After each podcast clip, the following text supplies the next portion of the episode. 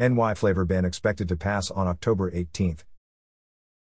This episode is sponsored by the archive of podcast.com, the world's largest index and collection of podcast shows and episodes.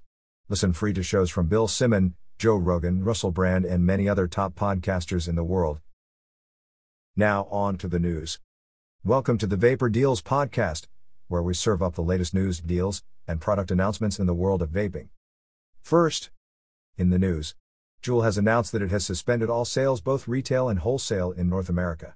This is huge, as the single biggest player in vaping with a valuation in the billions, they put the vaping under the microscope and has been accused of the underage vaping epidemic.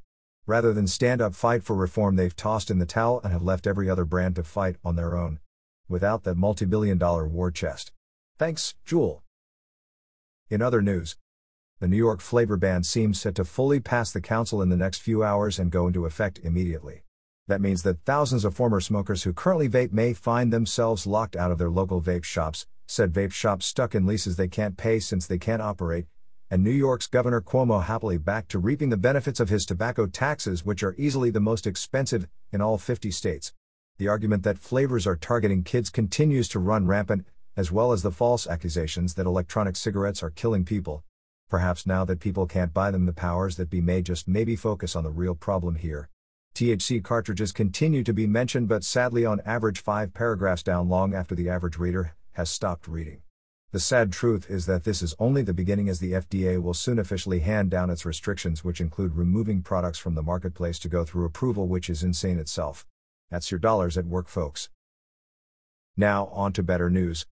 Major online e commerce websites continue to fight and sign up vapers for their petition against the FDA, the threat of voters taking their displeasure with vaping bans to the voting booth puts many rights and left politicians under the microscope and at threat of being removed. In addition, the exposure of politicians who have accepted donations from Big Tobacco, have done work for Big Tobacco, or are under the heel of Big Tobacco. More on this to come. In more TVD news, we have started expanding our vape comparison pricing engine to include dry herb vaporizers, wax vaporizers, bongs, and other marijuana based products from companies like MIG Vapor, PAX, Chameleon Glass, and many other top brands. This is in addition to a huge rollout of CBD products we are working on deploying briefly. Thanks for listening. If you are interested in getting the latest news on vaping, CBD, or THC, subscribe or join our newsletter at thevaperdeals.com or via your favorite podcast provider or on YouTube. The NY flavor ban is the first of many steps towards ending vaping as we know it. Stay alert and don't let the NY flavor ban beat us all.